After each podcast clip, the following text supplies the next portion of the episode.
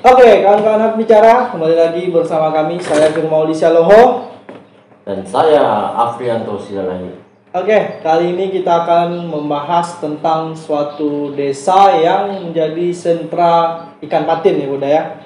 Ya, Itu lokasinya di Desa Koto Masjid di Kabupaten Kampar, sekitar 29 km dari Kota Bangkinang. Oke, di Desa Koto Masjid ini eh, sentra ikan patin. Dan Bunda percaya nggak kalau dikatakan bahwasanya di desa itu tidak ada lagi pengangguran? kalau setelah ke sana sih percaya. Kenapa? Apa yang dilihat? Ya karena ikan patin itu kan ibaratnya sebagai triggernya. Semua bisa jadi banyak usaha yang lahir gara-gara ikan patin. Contoh, Misalnya pengolahan, oh produk turunannya ya. nah, produk turunannya. Selanjutnya ada lagi yang tidak berhubungan langsung dengan ikan patin. Misalnya kayak telekomunikasi. Telekomunikasi. Ya, ya tentu ya orang jualan jualan voucher, paket, semuanya kan.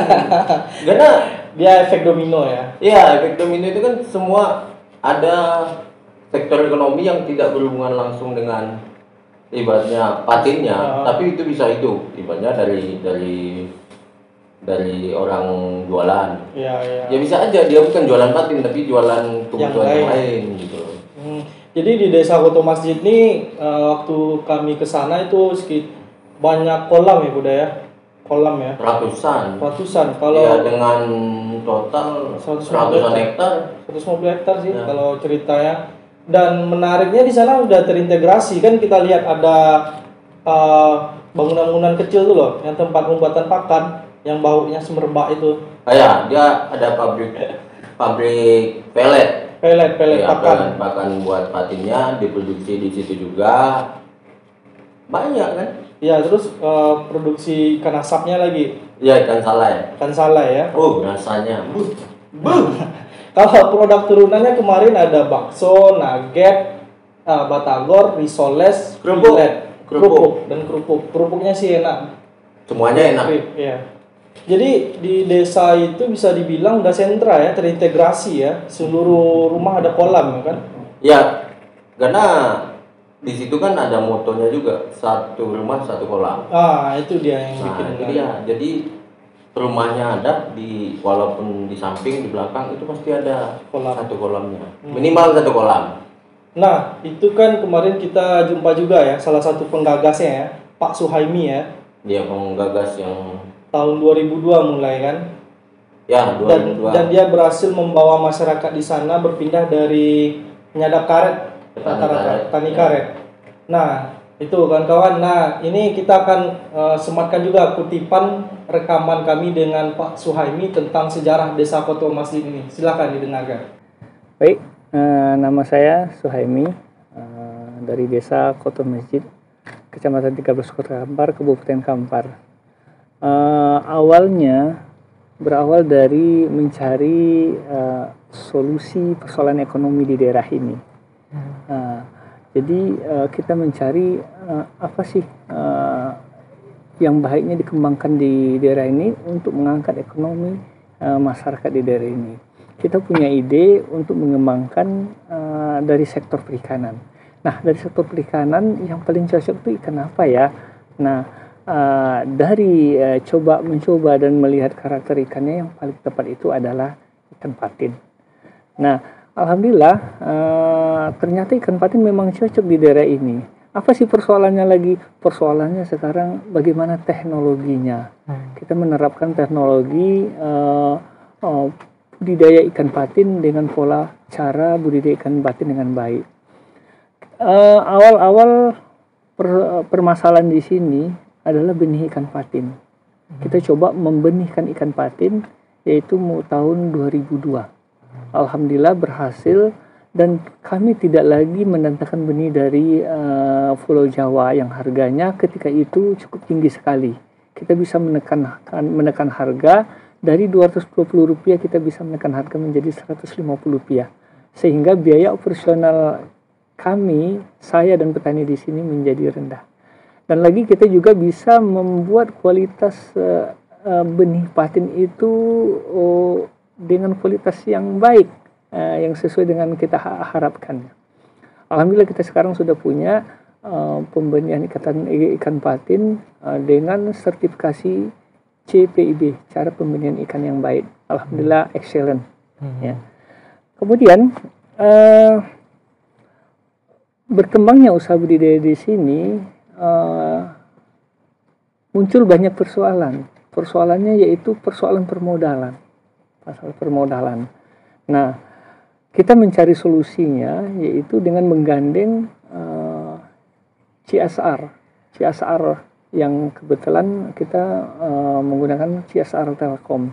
Kita bisa menggunakan dana Telkom dan masyarakat juga menggunakan dana Telkom dengan pola uh, uh, apa namanya itu uh, PKBL, pola kementerian bina lingkungan dengan uh, administrasi yang sangat rendah sekali dengan mudah sekali masyarakat bisa menerima alhamdulillah sudah disalurkan uh, sampai 218 kali penyaluran dana yang nilainya mencapai 15 5 miliar 15 ah, miliar.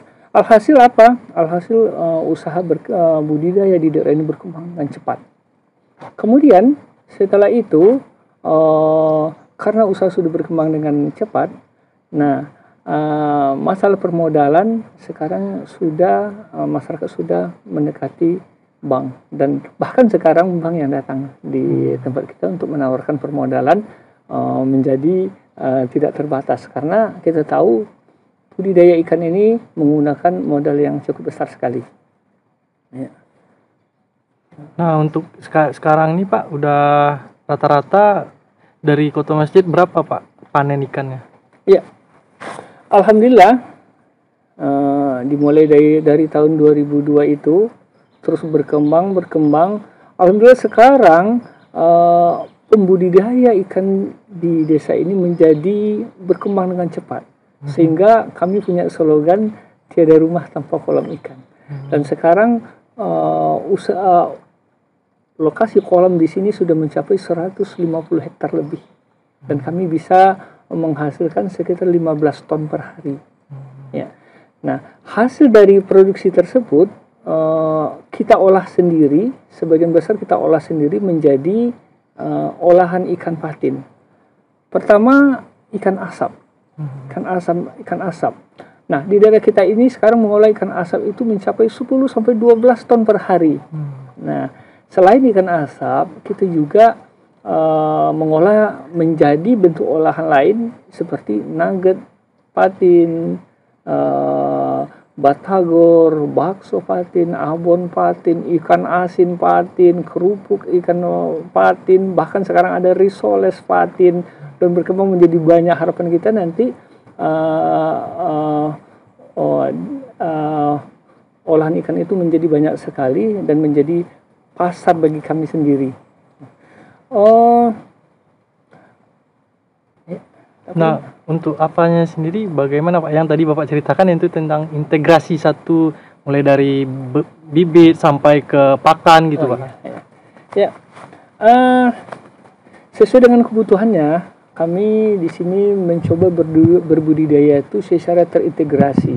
Alhamdulillah Geraha Pratama Fish uh, saat ini memiliki uh, usaha yang terintegrasi dari hulu ke hilir yaitu hmm. pembenihan ikan patin, kemudian pembesaran ikan patin, uh, pabrik pakan ikan patin, uh, olahan ikan patin, uh, serta pusat pelatihan uh, mandiri kelautan perikanan yang berbasiskan ikan patin.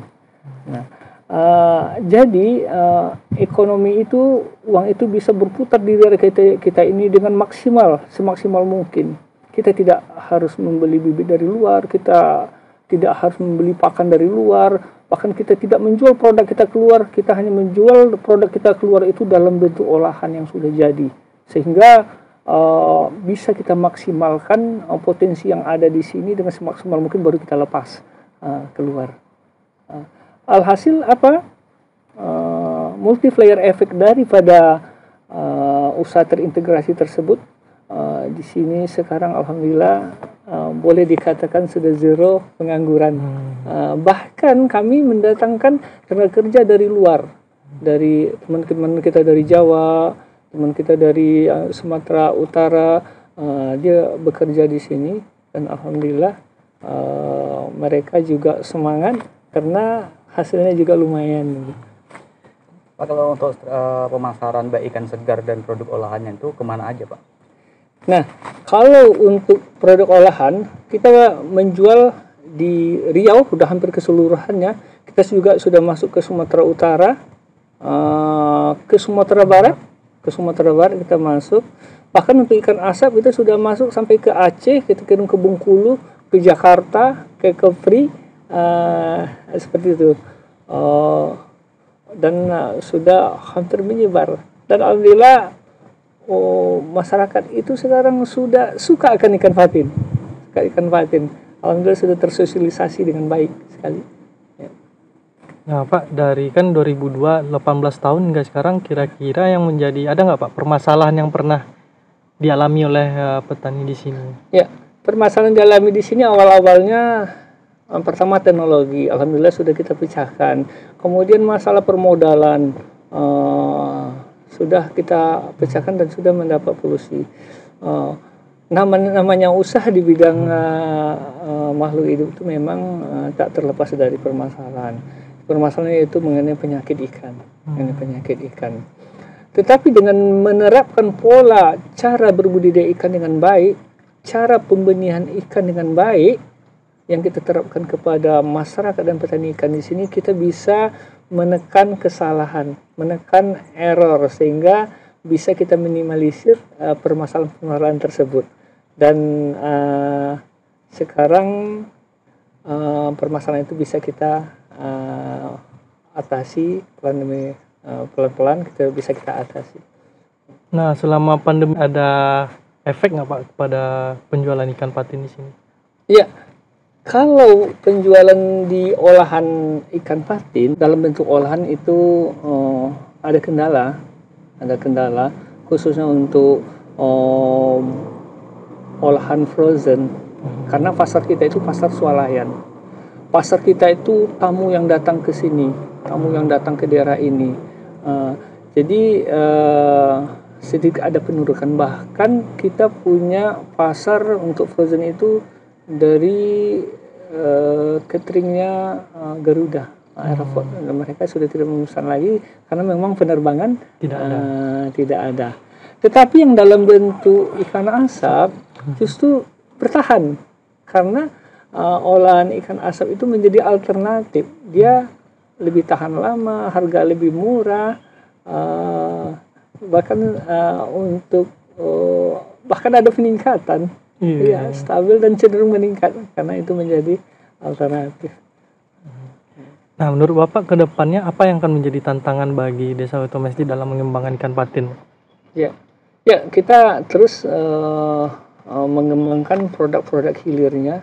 Saya kira itu adalah jawaban dari permasalahan. Eh, memperbanyak produk olahannya, kemudian mengenalkan ke masyarakat bagaimana eh, pemasaran secara online, bagaimana ekspor, bagaimana mereka melengkapi perizinan dengan eh, dengan cukup sehingga eh, pasar eh, pasar modern itu bisa kita isi, pasar luar negeri itu bisa kita isi, Ya, seperti itu.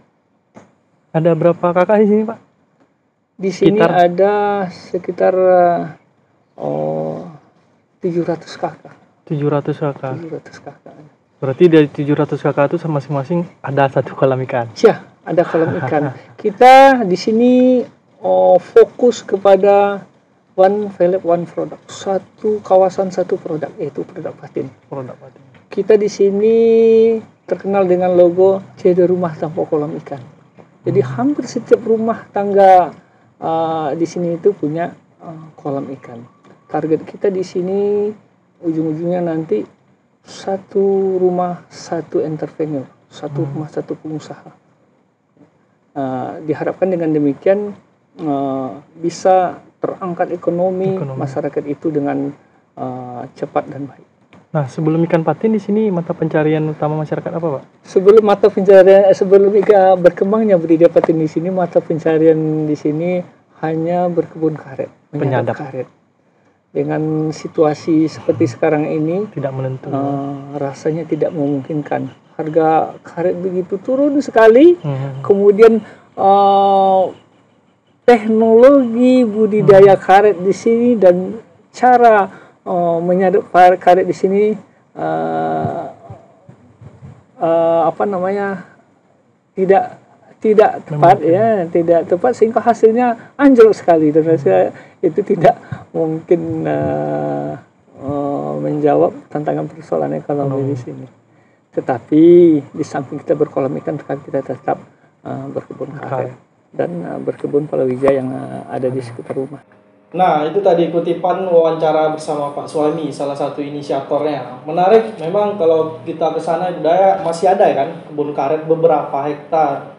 Ya, ada beberapa kebun karet yang sekarang malah tidur gitu kan. Iya kan kita lihat tidak ada lagi Ya, uh, tetesan ya. Nggak, karena nggak jadi yang utama lagi. Iya. Kenapa mereka pindah dari karet ke ikan patin? Hmm, Itu satu yang memang sangat menarik kan. iya. Karena petani karet itu dulu kan terkenal jaminannya sangat kuat kalau di Riau sendiri. Iya, iya. Nah beralih ke ikan. Dan ikan itu bukan sektor yang sangat dibanggakan untuk pada masa itu Iya. untuk Riau gitu loh. Nah di daerah ini kan dengan ah, geografis tanahnya yang memang ada yang di bawah, ada, yang di atas. berbukit. Nah itu sebenarnya kan sangat ideal buat perkebunan karet. Iya, iya, iya. Cuma dasarnya seperti yang Bapak So ini. Soimi bilang itu ya dia beralih karena memang kebutuhan ekonomi itu tidak terpenuhi lagi dengan penghasilan dari berkebun karet karena banyak faktor Iya, iya. dari salah Pengolahan. satunya pengolahan harganya juga sama- Harganya kan tidak stabil. ya harganya ya sangat luar biasa sih luar, Luar biasa. nggak menentu Tidak menentu. Nah, itu juga yang membuat salah satunya Terus sekali-kalinya sih Pak BP-nya BP-nya, Hmm. point-nya kan. Ah, misalnya kalau punya satu hektar karet bisa dijadiin berapa kolam.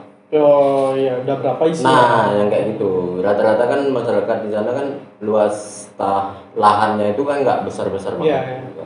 Lebih baik punya kebun eh lebih baik punya kolam empat daripada punya satu hektar karet. karet. Karena hasilnya sangat beda. Beda. Apalagi uh, kalau memang niatnya semuanya bersatu padu tentu jadi sentra kan.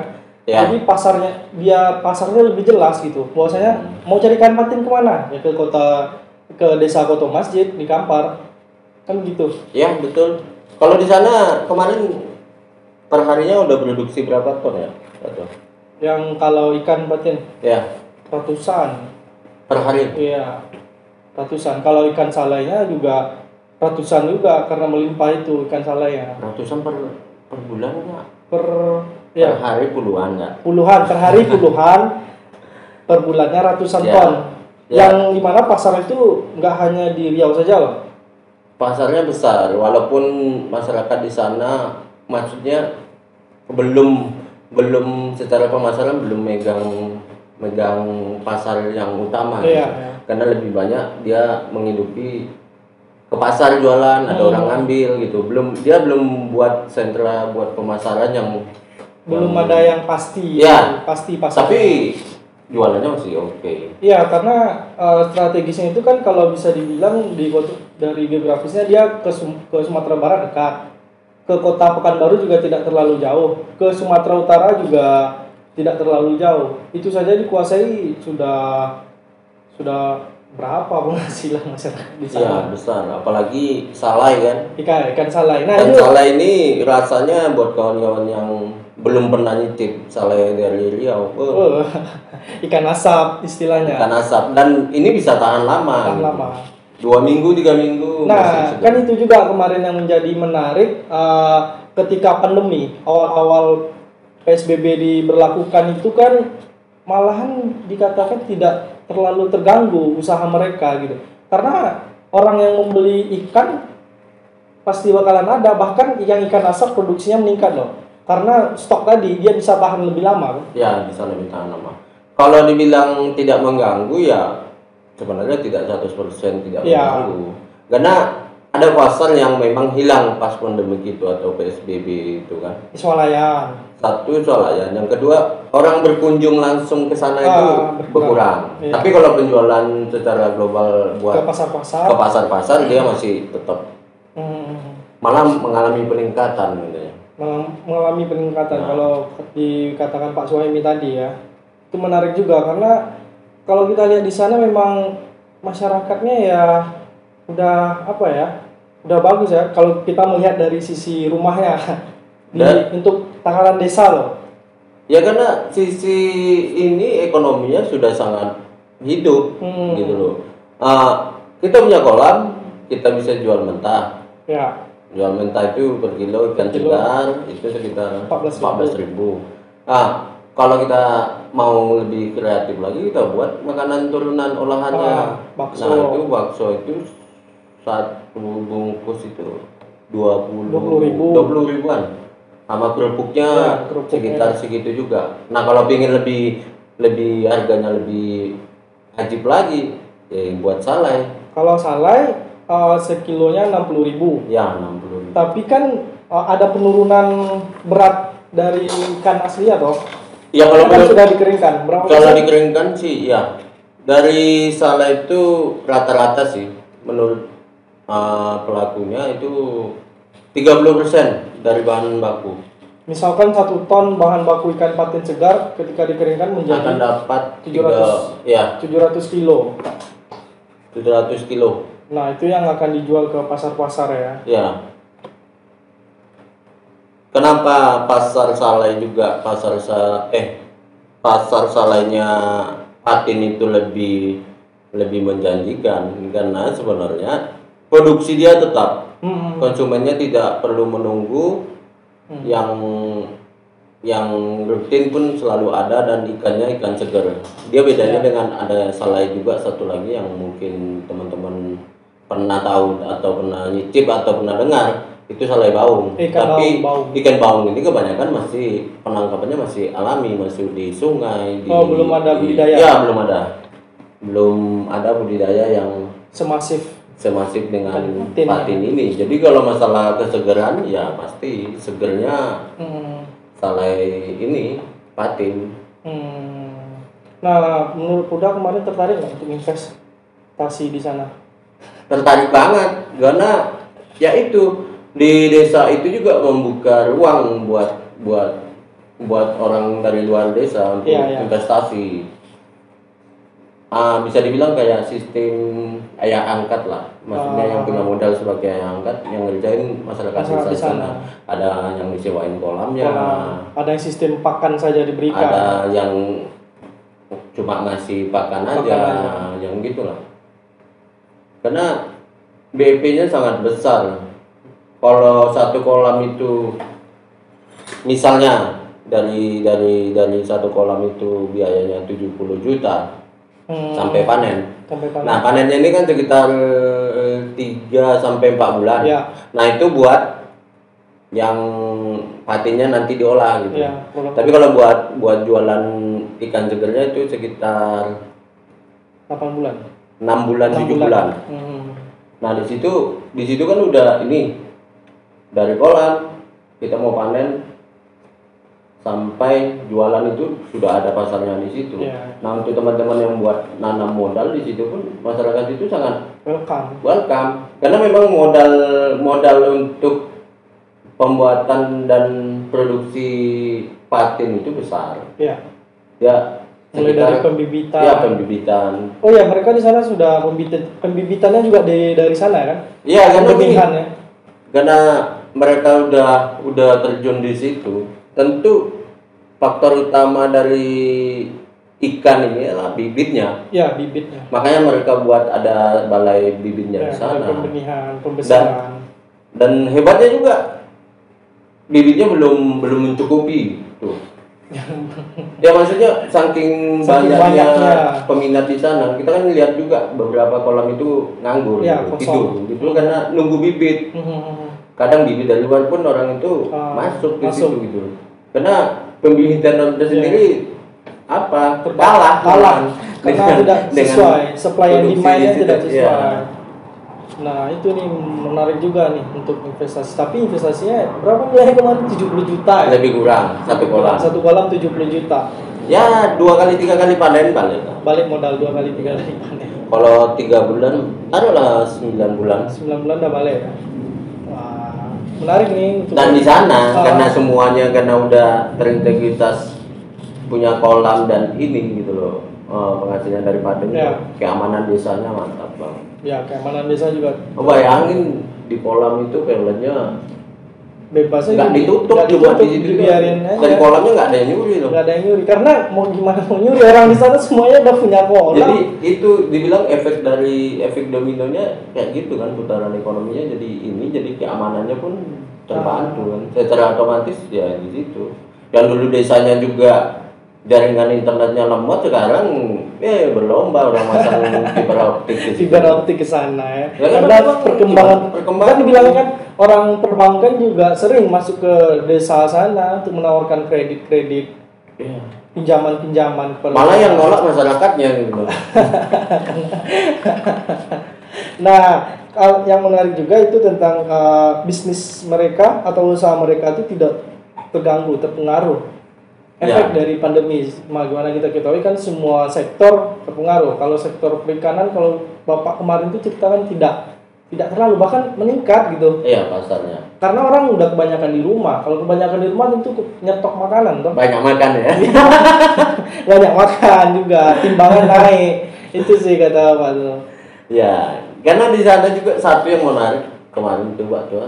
Di sana secara ininya, secara administrasinya sebenarnya tidak ada kelompok taninya.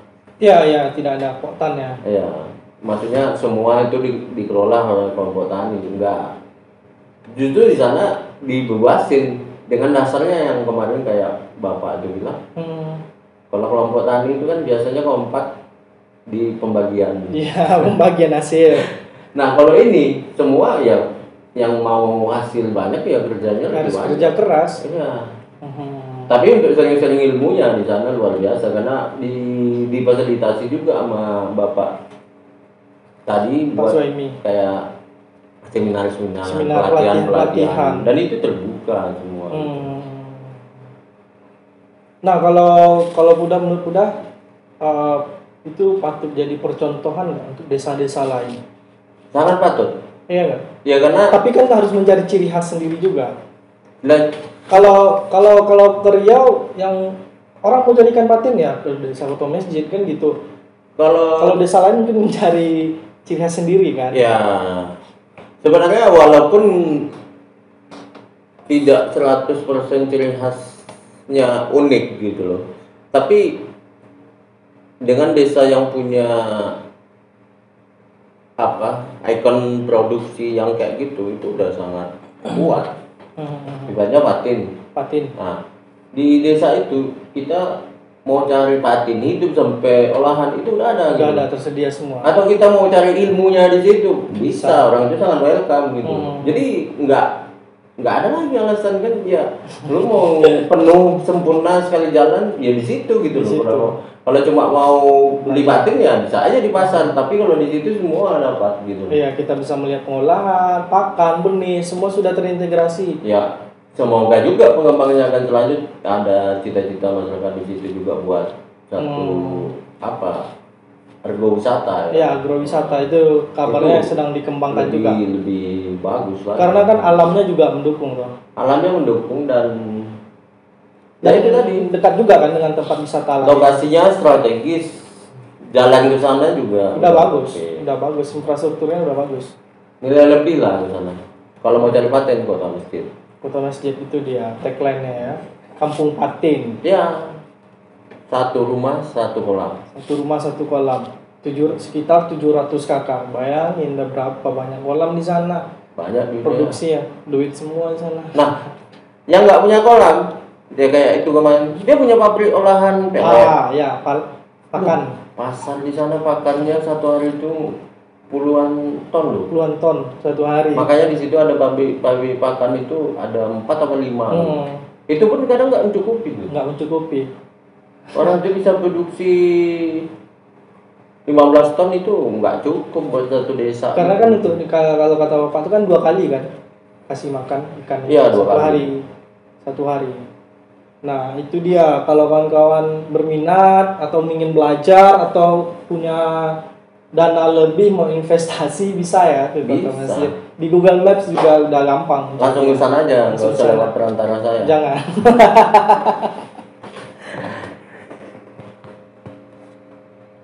Oke, banyak hal yang dapat kami ambil waktu kami mengunjungi desa Koto Masjid di Kampar bahwasanya usaha seperti itu sangat menopang apalagi kalau dikerjakan secara bersama-sama Iya. bahwasanya UMKM menjadi penggerak ekonomi utama bangsa, kami setuju.